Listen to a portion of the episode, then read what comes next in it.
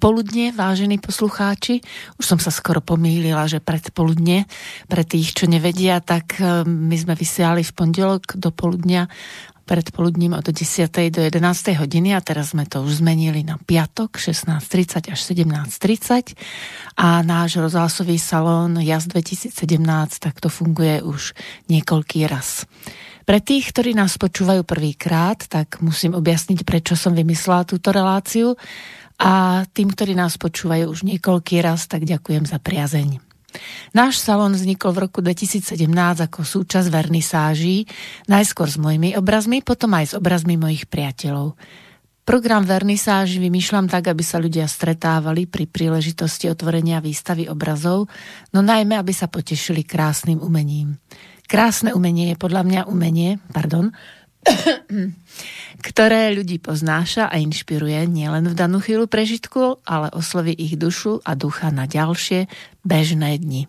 A skratka jaz je zložená z počiatočných písmen môjho mena, Janka Andel Šustrová. Som umelkyňa, výtvarnička, a ďakujem Slobodnému vysielaču Banska Bystrica, že môžeme salón preniesť aj na inú platformu, rozhlasovú. Poďakovanie patrí nielen slobodnému vysielaču, ale aj ľuďom, z ktorých príspevkov vysielač môže byť nezávislé médium. A keby ste nám chceli niečo napísať, tak na mailovú adresu studiozavináč slobodnývysielac.sk Umenie mi a čas alebo hry s umením. To je hra s farbou, hlasom, tónom, písmom, a hlavne sú to príbehy zaujímavých ľudí, ktorí nás majú nielen pobaviť, ale tak ako na vernisážach aj inšpirovať. A hlavne plniť si sny. Nečakať, až bude vhodná chvíľa, až budeme mať čas, až až, ale začať si plniť sny čo najskôr. To znamená konať. Tvoriť si svoj svet a u nás je to svet umenia. Vnímam, že je fajn, že máme náš salón, aby sme vás inšpirovali k tomu, aby ste si vlastný salón chvíle s umením vytvárali aj sami alebo s priateľmi. A na tomto mieste zaznieva Pustíme si prvú skladbu. thank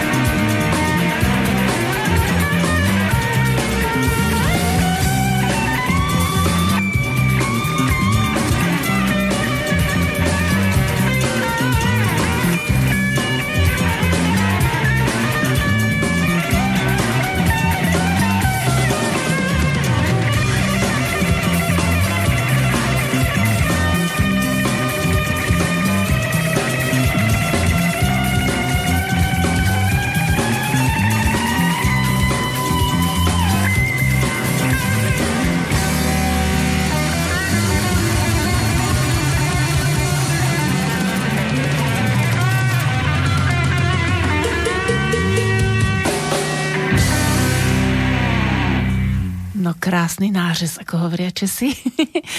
Sme si to tak vychutnávali s mojím dnešným hostom, ktorým je Miroslav Pazdera a ja ho vítam v štúdiu.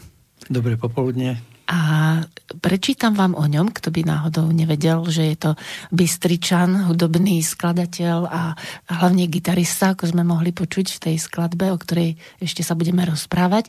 Je to aj výtvarný umelec českého pôvodu, Samouk. A pôvodne s javným nedopatrením sa začal učiť za obrávača kovou. Keď mal 6 rokov, vyrobil si niečo ako hudobný nástroj z dosky na vaľkanie cesta, klinček, pardon, tak je to dnešná trošku taký syndrom toho, čo prežívame, ale vrátime sa k tomu, že si predstavíme válkacie cesto, teda taký, takú tú dosku, e, potom klinčeky, tie určite budú ale z nie z kuchyne a gumičky. A to bol vlastne taký prvý začiatok e, hudobného génia, ja by som to nazvala, pretože sú to neoficiálne začiatky, ale on to tak spomína, že v rannom veku e, nielen ako umelec e, sa chcel vyjadriť hudobne, ale začal kresliť aj maľovať. Ako 15-ročný už potom začal hrať na gitare a určitú dobu po zvládnutí základov gitarovej hry pôsobil ako samostatný gitarista a spevák voľnomyšlienkár. Je zakladajúcim členom skupiny Kolomaš, to bola práve tá skladba, ktorú sme počuli, deti kapitána Andgranda, Andgranta, tak, a vydali album Všetko je OK, ale to bolo vtedy ešte na kazetách. Kľudne ma môžeš doplňať, ak budeš niečo Nie, zatiaľ je to v poriadku. a so skupinou Z4 e, mali program Streska, pôsobili hudobne aj samostatne vlastne takto, tá skupina potom už prestala existovať, je v takom pohotovostnom stave, dobre som to porozumela? Tak ja hovorím v pohotovostnom režime. Áno, áno. A, takže vlastne Miro pôsobí aj samostatne hudobne s instrumentálnym programom Nekonečná nálada, ktorý áno. je fúziou s prvkami world music, jazzu, bluesu, klasickej hudby. Gitarovú hru ešte podfarbuje cez gitarový syntetizátor, alebo syntezátor. Ako je to správne? Syntetizer, gitarový syntetizátor. Áno. A je zameraný na art rock, jazz rock, world music, uh, fusion a pôsobil ako umelec aj pod agentúrami Universal, Artcom, Slow Concert, Pokračoval v samostatnej hudobnej práci ako účinkujúci gitarista a spoluautor scénickej hudby pre Bábkové divadlo na Rástesti v Banskej Bystrici. V hre Smrť dodal e, do, do, do Kichota. A ako štúdiový gitarista v hudbe pre hru Cindy Bát. V dávnejšej dobe účinkoval takisto s gitarkou. Dobre? S Áno, s gitarkou, s gitarkou. Bola tam aj so mnou Áno. na pódiu. Je aj takto, že také ako e, citové zafarbenie tak, slova tak. gitara, že nebola malá, ale no. bola obľúbená Áno. v hre Láska k trom pomarančom a príležitostne sa aj ďalej venoval scénickej hudbe ako samostatný autor a interpret.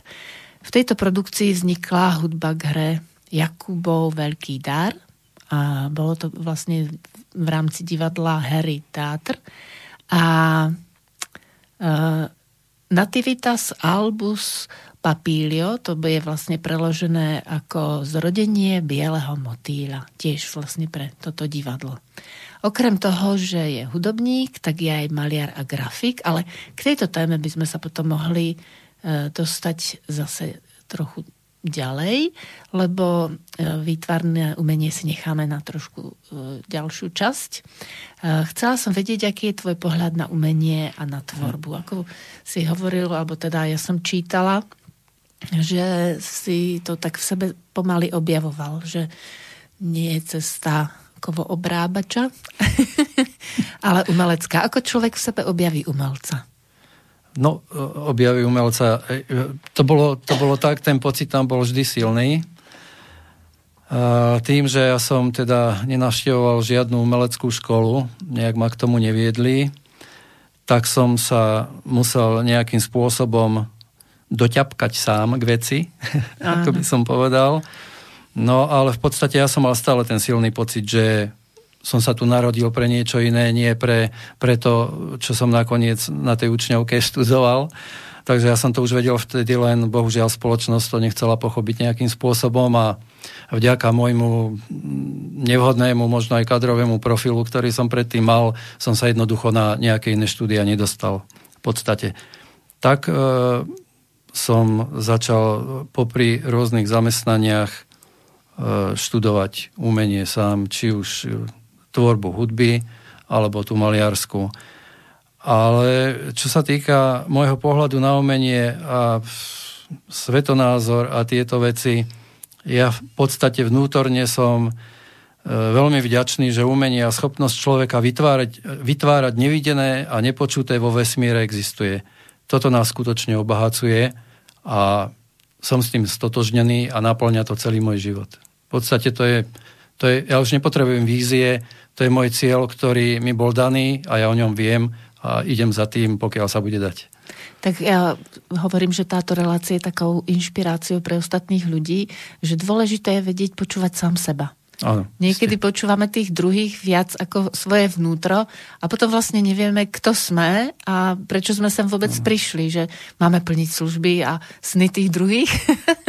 Presne tak. ako, je mi to trochu smiešné, lebo naozaj niekedy a ešte táto dnešná doba tlačí človeka k tomu, že aby prežil, tak musí plniť sny niekoho iného a trochu zabúda na seba a potom jeho život je taký náročný a vlastne aj nenaplnený. Kdežto keď ide za svojim snom, keď vie, čo má robiť, tak tu nie je zbytočne. Že sme si vraveli, že prídeme trošku skôr do štúdia, ani sme netušili, akého úžasného pána stretneme, ktorý má skoro 90 rokov a vitálny človek, ktorý sa zaujíma o všetko okolo seba. Bolo vidieť, že má svoj názor. Takže sa to vlastne aj v tvojej tvorbe takto premieta. A keď sme pripravovali ten scenár, tak si hovoril, že ani v hudbe a potom aj v tom výtvarnom umení mm, nevysvetľuješ to, čo by vlastne sa žiadalo, keď niektorí ľudia hovoria, Nie. že a, a čo tým chcel básnik povedať? Alebo a čo tým chcel hudobník Nie. vyjadriť? Nikdy hudbu ani obrazy nebudem vysvetľovať, pretože e, si myslím, že každý to skutočne vidí nejak úplne inak. A to, čo ja cítim, dám medzi ľudí len tým spôsobom, že som si zvolil tieto dve formy, ktoré, ktoré asi najlepšie ovládam. E, takže či už výtvarne alebo muzikantsky, ale nebudem to vysvetľovať, pretože nech si každý z toho vezme, čo chce. Ja si myslím, že sú to e, dosť e, vnútorne hlboké záležitosti, aj výpovede, aby si tam každý niečo našiel. Každý to musí pochopiť nejakým spôsobom a ja si myslím, že tvorca, dajme tomu výtvarník, keď urobí nejakú abstrakciu, nie je ani oprávnený proste to niekomu vysvetľovať, lebo je to jeho pohľad. Je to jeho pohľad na vec, on sa proste vyjadril, potreboval to zo seba dostať, tak to mm. tam dal. Je dôležité, že to, že to skutočne ten človek urobí, lebo sú tu ľudia, sú tu ľudia na tejto planete, na planete na všeličo, každý je trošku iný, všetci sa nejakým spôsobom doplňame, takže je dobre, že tu existujeme a nech sa každý obohacuje, ale po svojom, nie Aha. násilne.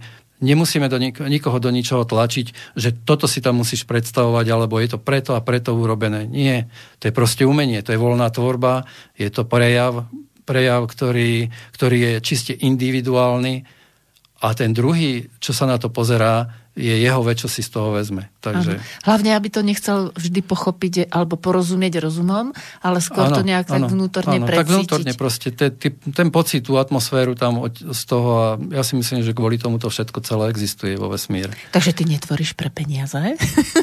No, tak... to je zaskočil sa, zaskočila som ho no, tou otázkou, nebola pripravená. To je, to je nebola pripravená. Ale nie, nie nemusíme po, o tom hovoriť. Pohode, odpo, pohode odpoviem veľmi krátko. Nie, netvorím pre peniaze, ale potrebujem ich na to. Áno, samozrejme, že vieme, že umelec e, potrebuje si kúpiť aj hudobné no. nástroje, no. niekam sa odviesť, potrebuje žiť. A... Strunky sú drahé.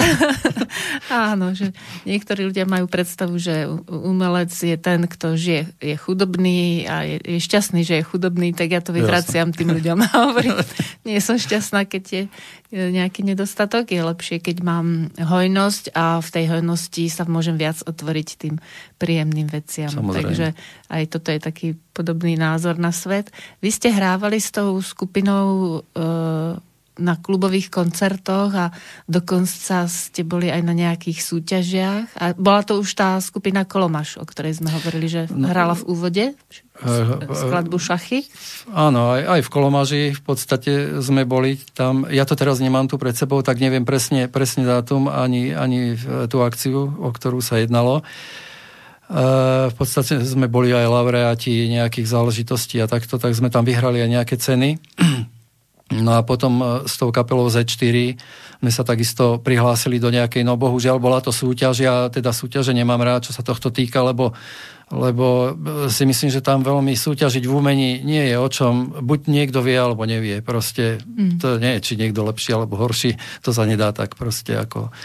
Takže, e, ale bola to súťaž, tak sme sa teda prihlásili a, a musím povedať, že napriek tomu, že sme sa dostali z nejakých 280 kapiel prihlásených na 34.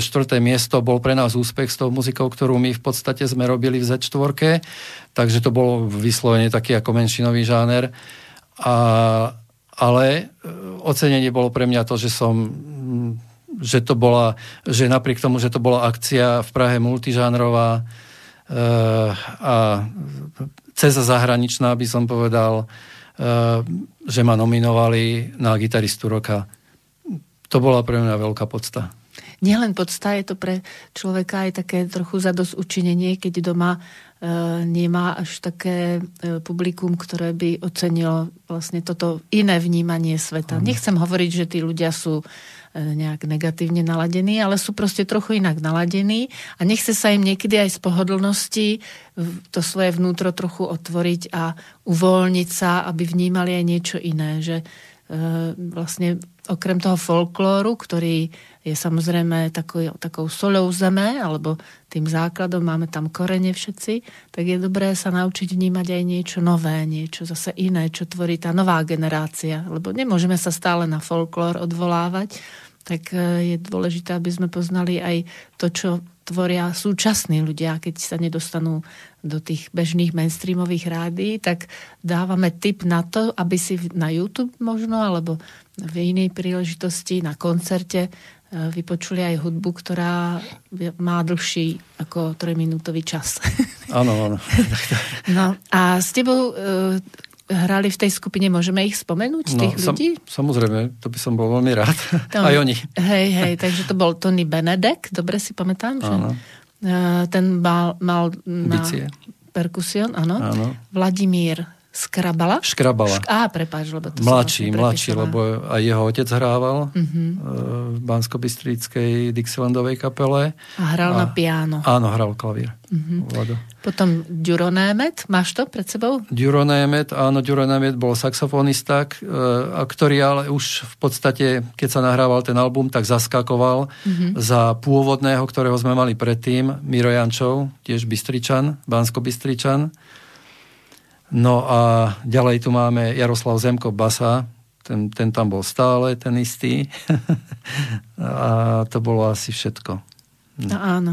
No, a ja, a Miroslav Pazdera, gitara, spev. Áno, no tie vokály boli perfektné, to sme vraveli, že hej, že tie roky trošku poznamenajú naše telo, tak ja nemám rada, keď niekto hovorí, už som to spomínala, ale opakovanie matka múdrosti, že vek je len číslo, tak ja tvrdím, že podľa toho v čom, niekedy naozaj fyziologicky to telo neoklameme a každé obdobie má svoj čas na niečo. Na jar, v lete, na jeseň a v zime sa robí niečo iné. Tak aj ten ľudský vek, keď sme mladí, keď sme zrelí a keď už proste je človek starý, vždy má trošku iné aktivity. A je to poznať aj niekedy na tom našom hlase, že vlastne už nevyspievaš, si hovoril také vokály. To už by, som nie, už by som si to musel nižšie posadiť. Ešte dobre, že je to nahrané. No, no. A že sme si to mohli pustiť a vychutnať si No to. tak hlavne, hlavne som nespieval 20 rokov, odtedy ja som sa už potom začal venovať instrumentálnej hudbe a e, človek, keď tak dlho nespieva, tak e, tie hlasivky sadnú, takže to už... A ešte sa mi zmenil hlas, samozrejme, Hej. vekom. Tak Ešte mi povedz, to bolo to také zaujímavé, keď si hovoril, že si mal taký široký záber, že si, ako som ti hovorila, že môžeš povedať nejaké posolstvo ľuďom, takže keď si cez tie piesne rozprával o, o svojich zážitkoch, o svojho, svojom pohľade na svet, tak ti niektorí tí hudobní odborníci hovorili, že nemáš to až tak preháňať v tých, eh, že nemáš byť taký ako Pink Floyd, alebo No, ako sme hovorili, E, yes. Išlo že... o to, áno, že väčšinou tie rádia tak tiež púšťali veci, ktoré tak boli do 3,5 minúty, t- čo sa týka tých, tých komerčných staníc. E, takže my sme robili muziku takú, že trošku, ja som vždy inklinoval k, k takým širším plochám a samozrejme sme robili aj spievané skladby, tak som to tam sa snažil nejak sklabiť, no lenže už to potom vyzeralo tak, že 6-7 minút a tak, no na koncerte vždy trošku aj improvizácia, tak to boli akože trošku aj e, e, ešte širšie plochy, dlhšie teda, ale mm, takže s týmto bol trochu taký problém. No a, a ja som si potom povedal, že teda ja nechcem robiť, ako vôbec ma to nebavilo robiť úplne komerčnú, klasickú komerčnú pesničku, odtiaľ potiaľ na minutáž, aby to púšťali niekde. Nejak ma to prestalo baviť, tak som si povedal, že budem robiť už len instrumentálnu hudbu. Mm-hmm.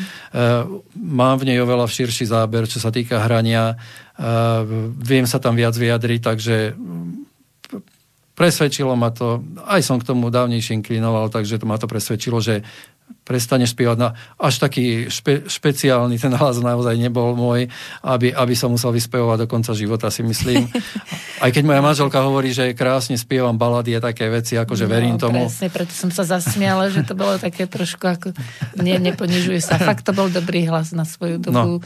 Si spieval perfektne. Také to zamatové možné. to bolo. Aj, to aj tie výšky no. si ťahal tak uh, úplne zľahka že nebola tam žiadna taká ukričanosť alebo e, násilie alebo taká nejaká veľká snaha, lebo to sa tiež niekedy počuje. Bola tam ľahkosť v tom hlase, hej.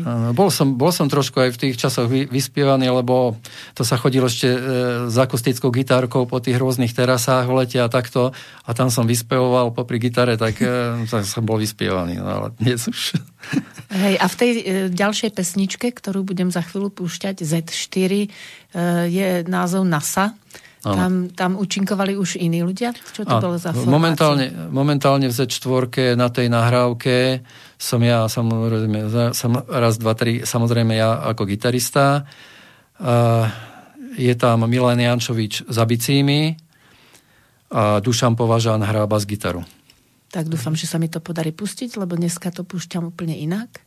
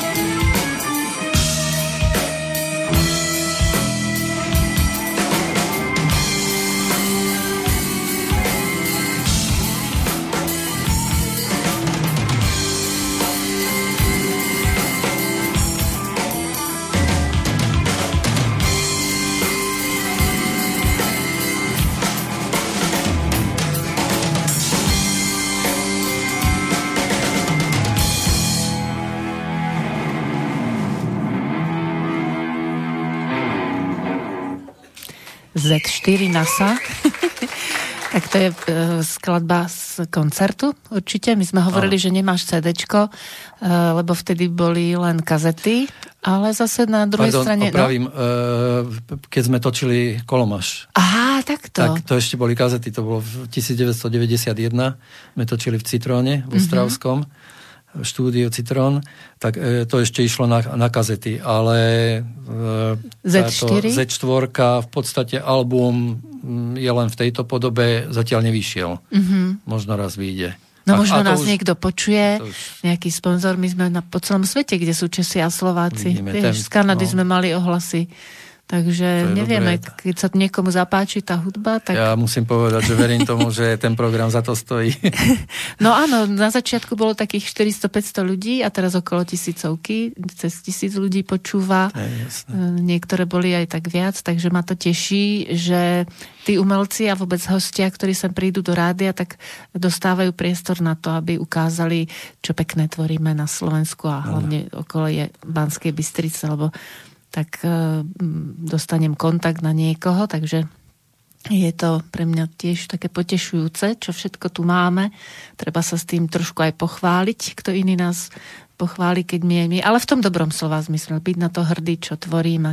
No, Dostali no, sme ten dar, trochu sa treba, rozvíjame. No, A ty si dostal okrem toho hudobného daru aj dar na výtvarné umenie. To sme si hovorili, že si e, začal maľovať mapy.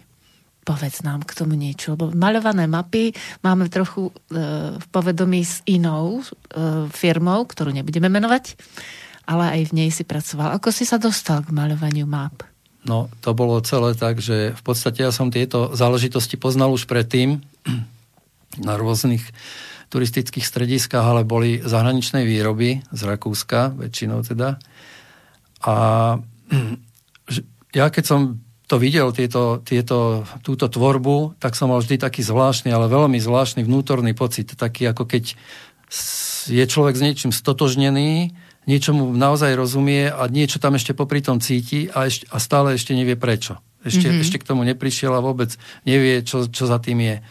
No a to sa stalo potom o pár rokov. Ja som pracoval v reklamnej firme ako grafik a prišiel tam jeden človek, technik z, jed, z jednej spoločnosti, ktorá sa venovala týmto mapám a po turistických strediskách lyžiarských hlavne. To bola pobočka rakúskej firmy tu na Slovensku a on prišiel dať opraviť jednu. Ja som to dostal na, mon- na monitor a potrebovali tam niečo na nejaké zjazdovke upraviť, nejaké piktogramy a tak. Takže teraz mi to ukázala.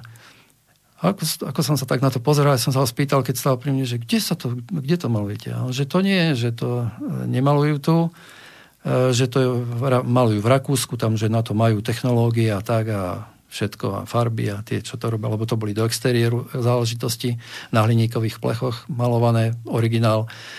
No tak ja som povedal, že prečo v Rakúsku, to, už to vo mne išlo, ja som to normálne cítil v žalúdku niečo proste, ako keď, ako keď príde prvá láska, proste akože na, naozaj som to cítil vo vnútri, úplne to napätie a musel som to povedať a ani som ešte nevedel, o čom hovorím po, poriadne, ale som mu to povedal, že to by sme aj my tu vedeli proste, som, išiel som do toho.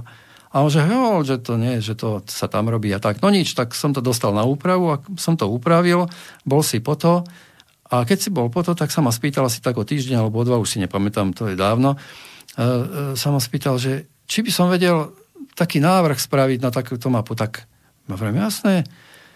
Tak prvú som robil, prvú som robil na, na tále na Slovensku, mm-hmm. návrh zatiaľ farebný.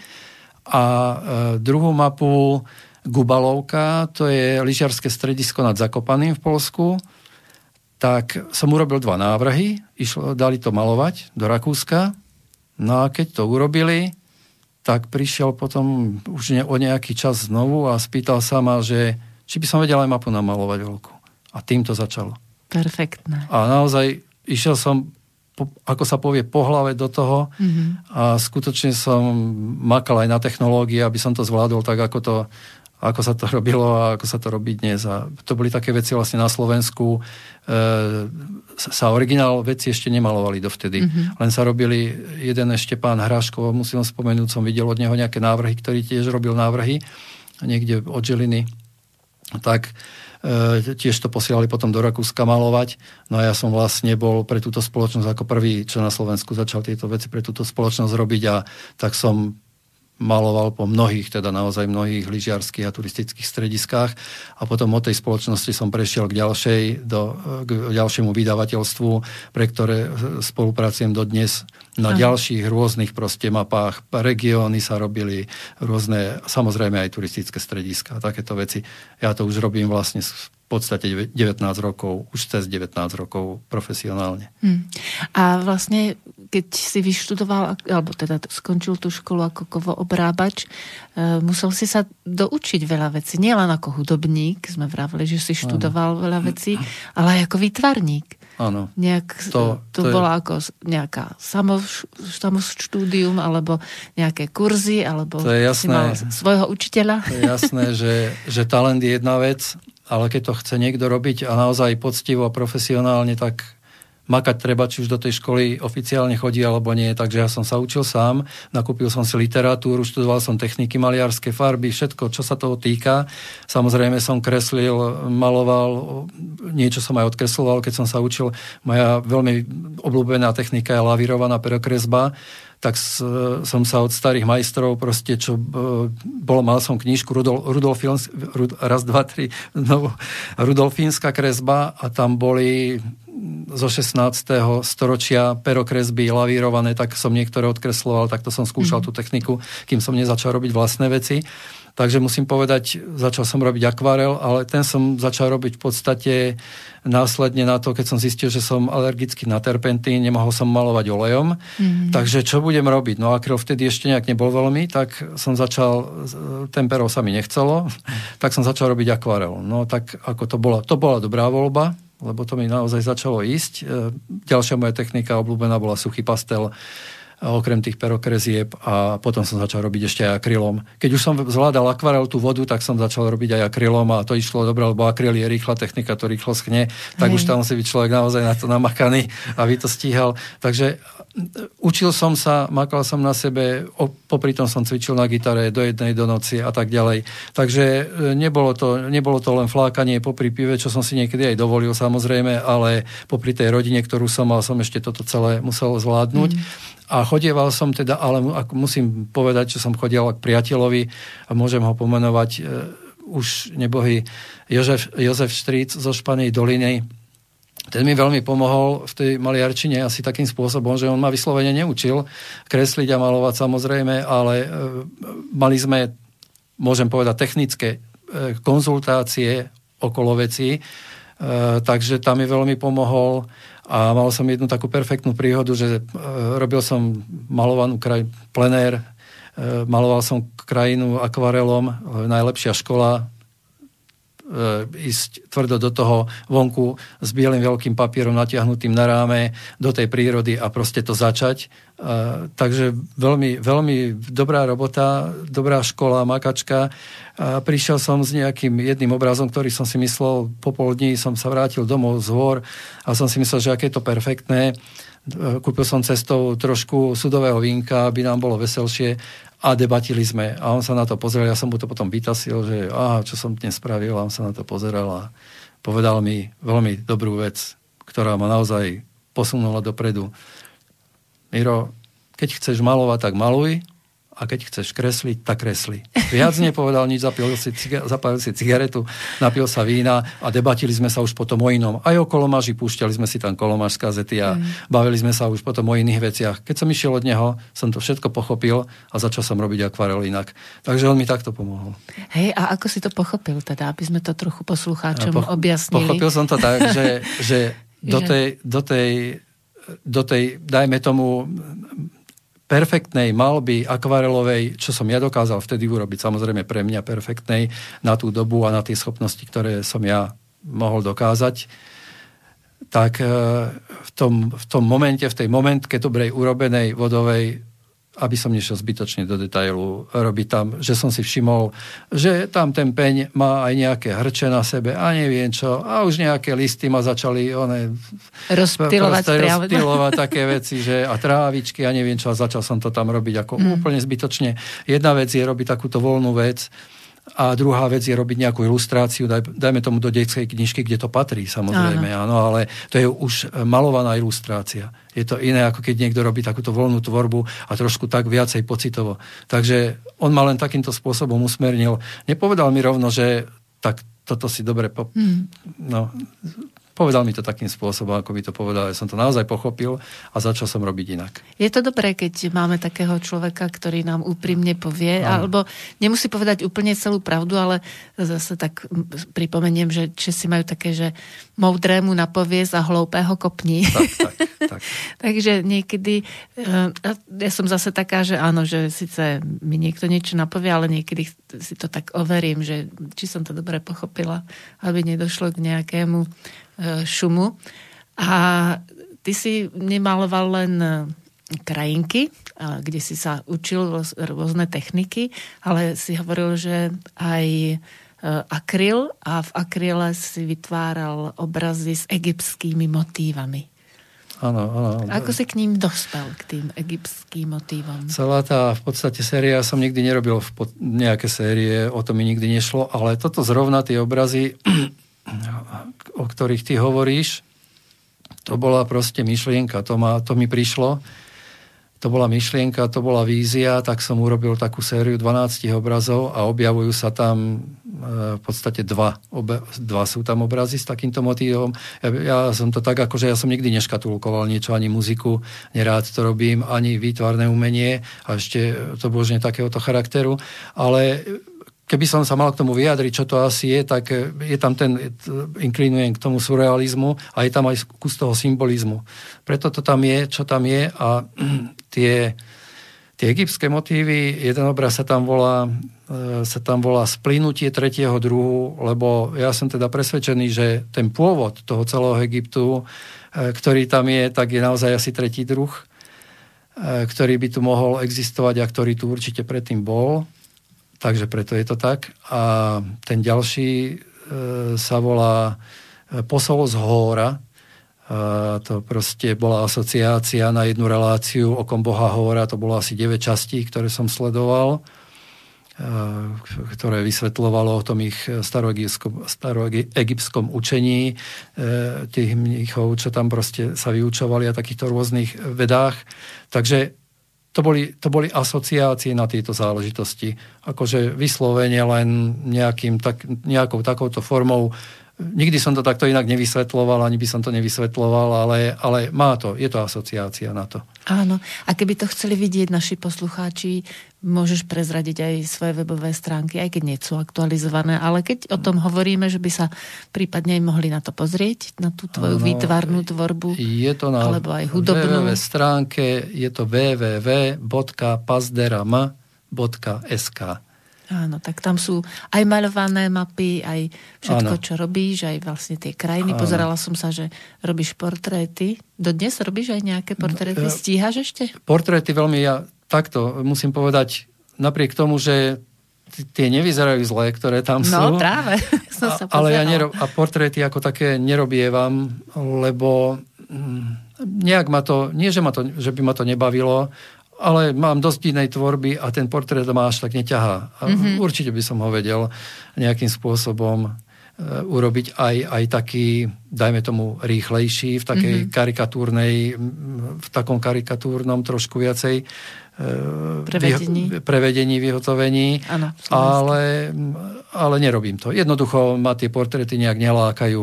Ale tie dva som si spravil, je tam dcera a pán Verich, Hej, to som videla, no. ktorý, no ale to bolo, to bolo vyslovene také, že to mi prišlo, že to spraviť. Tak som to spravil, ale nejak za tým neidem.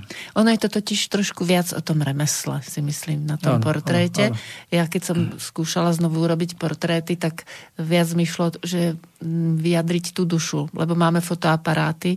Samozrejme, že sú umelci, ktorých to baví úplne presne to ano. vytvoriť, ale ja zase to tiež tak podobne cítim a niektorí umelci takisto že je dobré sa venovať tomu, s čím viacej súznime, predávame, odovzdávame tam tú energiu, ktorá Tak, tak, radšej sa vyjadrujem znút, znútra, ako, ako robiť nejaké veci takéto konkrétne. Áno.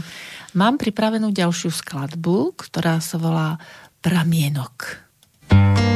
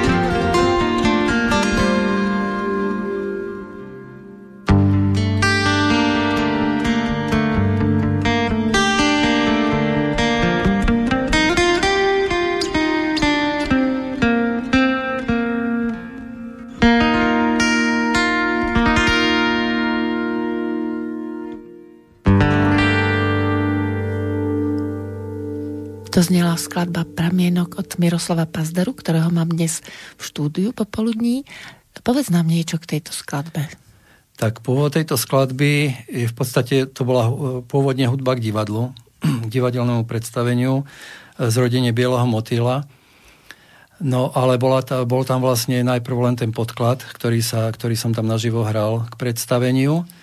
A počase ja som sa s tým nejakým spôsobom nechcel rozlúčiť, lebo mi to príde také dosť osobné táto skladba, aj, aj mne sa páči. Mm-hmm. Takže som sa s ňou nechcel rozlúčiť, tak som si tam urobil na ňu ešte druhú gitaru, ktorú hrávam teda naživo, púšťam si to ako do podkladu, e, ten základ a to, tu ten solový, alebo teda melodický part hrám naživo. Takže používam, ju, používam túto skladbu v tom programe Nekonečná nálada nakoniec. Áno.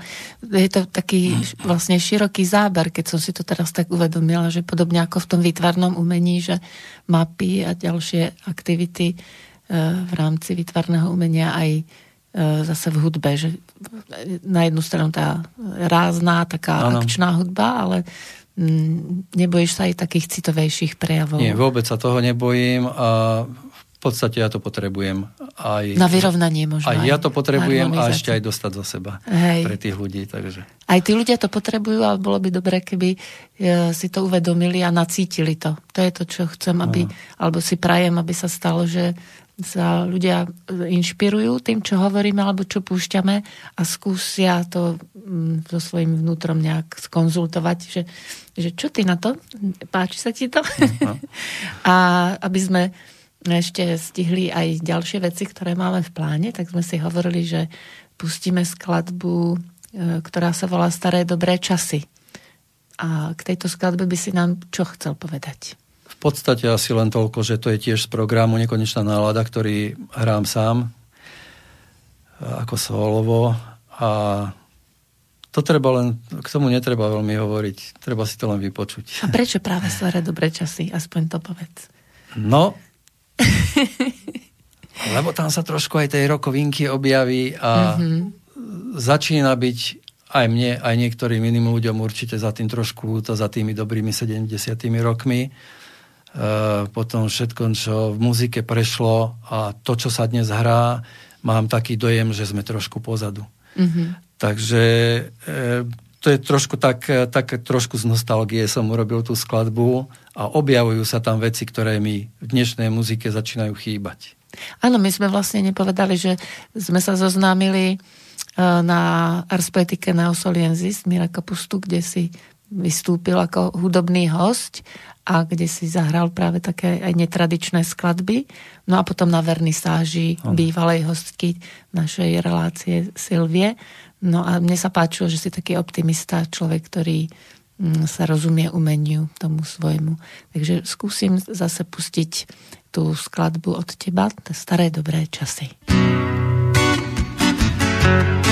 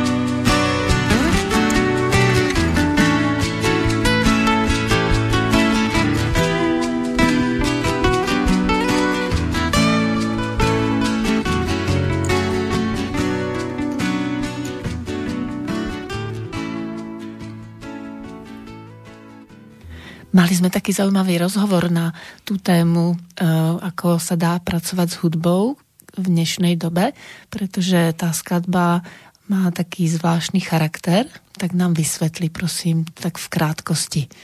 Tak, že...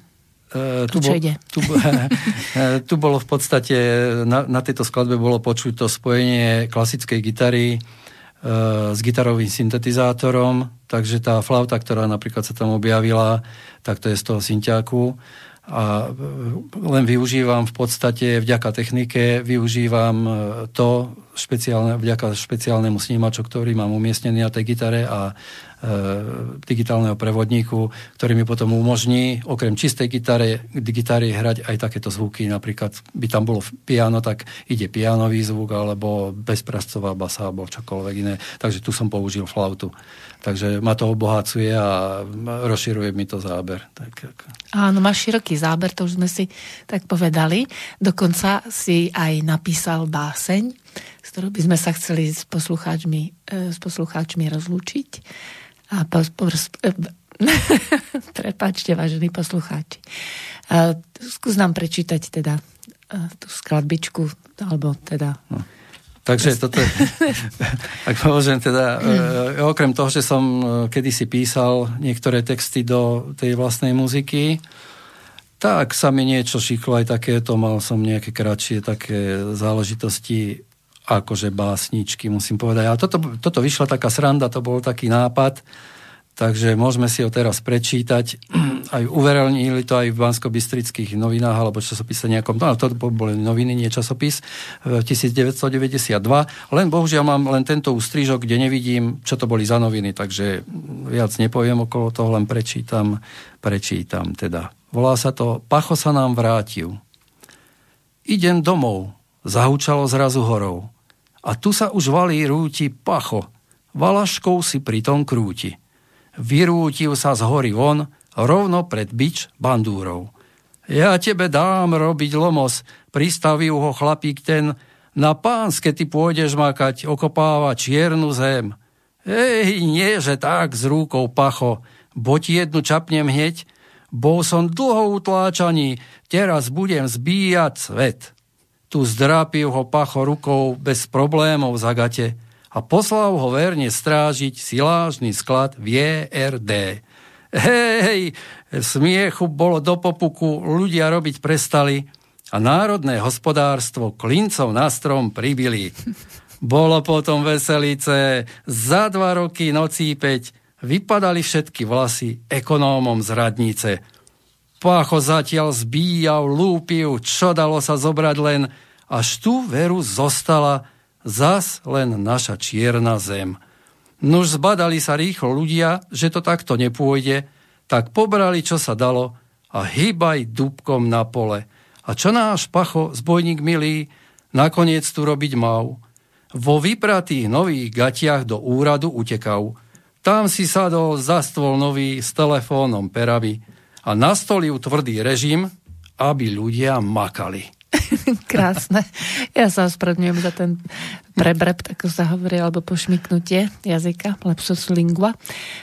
Ďakujeme za návštevu v štúdiu. Som rada, že si prijal pozvanie aj na poslednú chvíľu, ja... lebo niektorí ľudia sa zlakli koronavírusu. Ja ďakujem za pozvanie. Áno, a uvidíme sa a budeme sa počuť s ďalšími hostiami o dva týždne, takže prajeme vám čo najpohodovejšie dni v tejto mimoriadnej situácii, aby ste nestracali zdravý rozum, humor a je tu umenie. Takže ďakujem veľmi pekne ešte raz a do počutia, dovidenia. Do počutia.